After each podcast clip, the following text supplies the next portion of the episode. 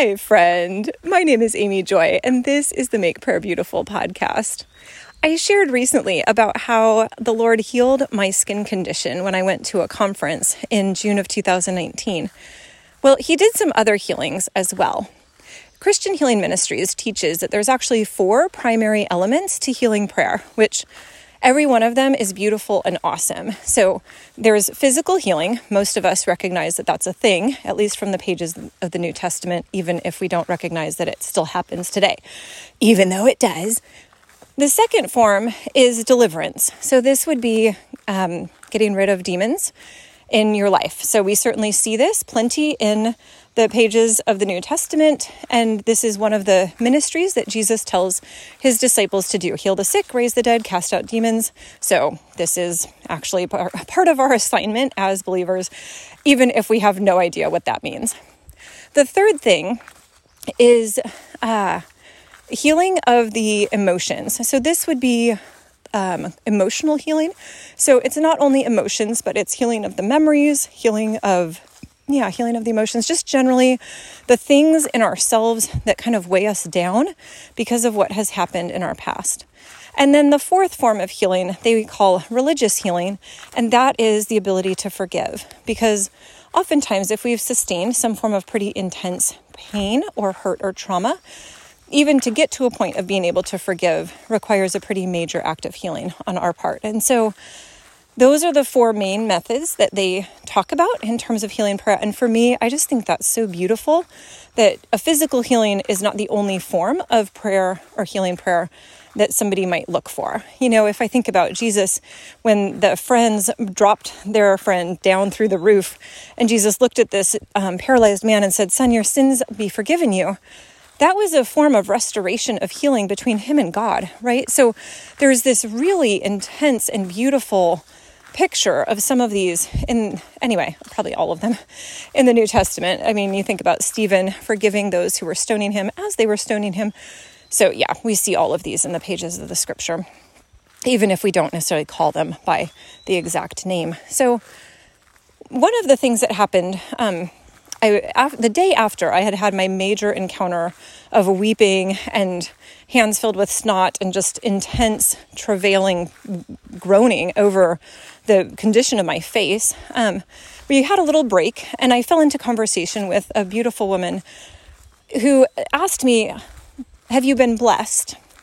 And I said, Oh my goodness, I have been so blessed. You know, I came and my face had this horrible rash. I felt so disfigured and deformed. And she paused and she was like, Wait a minute, have you had those words broken off of you? Those are curse words. And, you know, I had just thought they were descriptors. That's how I felt. And so I was like, Oh, well, no, I haven't had these broken off. What does that mean? And so she prayed this beautiful prayer for me. And she just said, Lord, I take the sword of the Spirit dipped in the blood of Jesus and I cut Amy free from these words that she has been speaking over herself, from these curse words of deformity and disfigurement. Lord, I bless her with instead the ability to see herself through your eyes, that she is your daughter, that you love her. I bless her, Lord, with such a sense of comfort and peace. In the name of Jesus, amen. And I don't know if that's exactly what she prayed because as soon as she started to pray, I I went into maybe a slightly altered state where it was like, wow, the Lord is really moving in this place.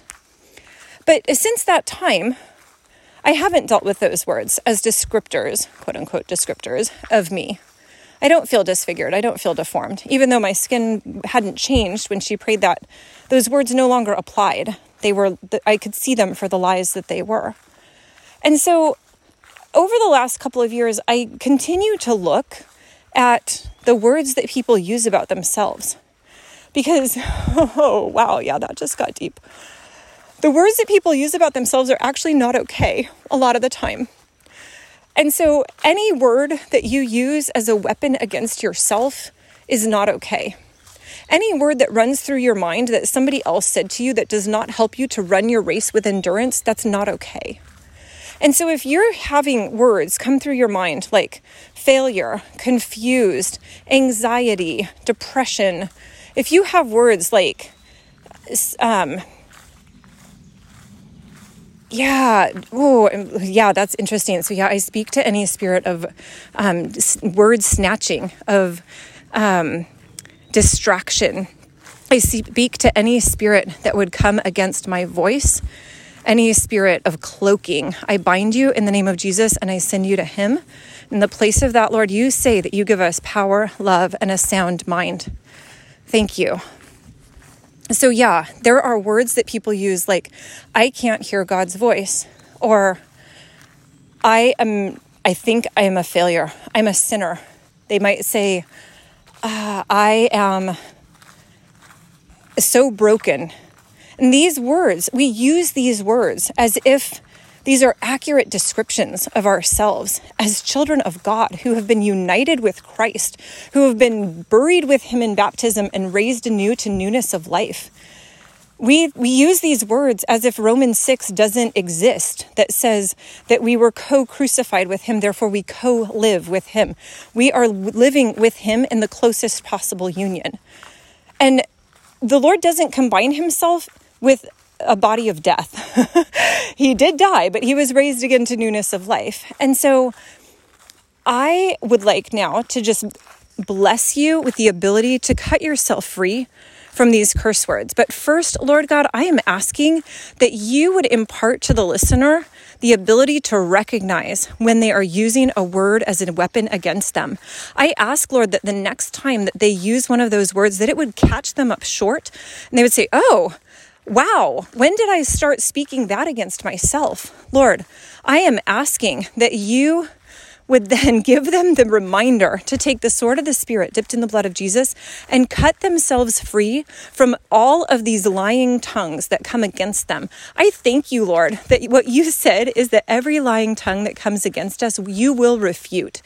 And Lord, as keep having this picture of this kind of funny dream that I had where I went to Chipotle and they had this amazing, um, like all meat burrito and it included tongue.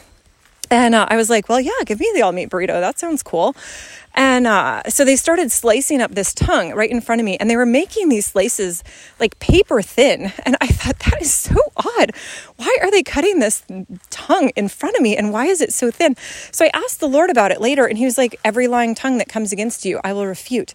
And so, Lord, ever since then, I just have this funny mental idea of an enormous tongue that is just being sliced paper thin. It is not allowed to speak lies any longer. Thank you, Lord. That is the truth truth. That is the truth. And so I'm, Lord, I'm asking that this truth would go deep into the hearts of these who are listening and that they just wouldn't live under curses anymore. Thank you, Lord. In Jesus' name, amen.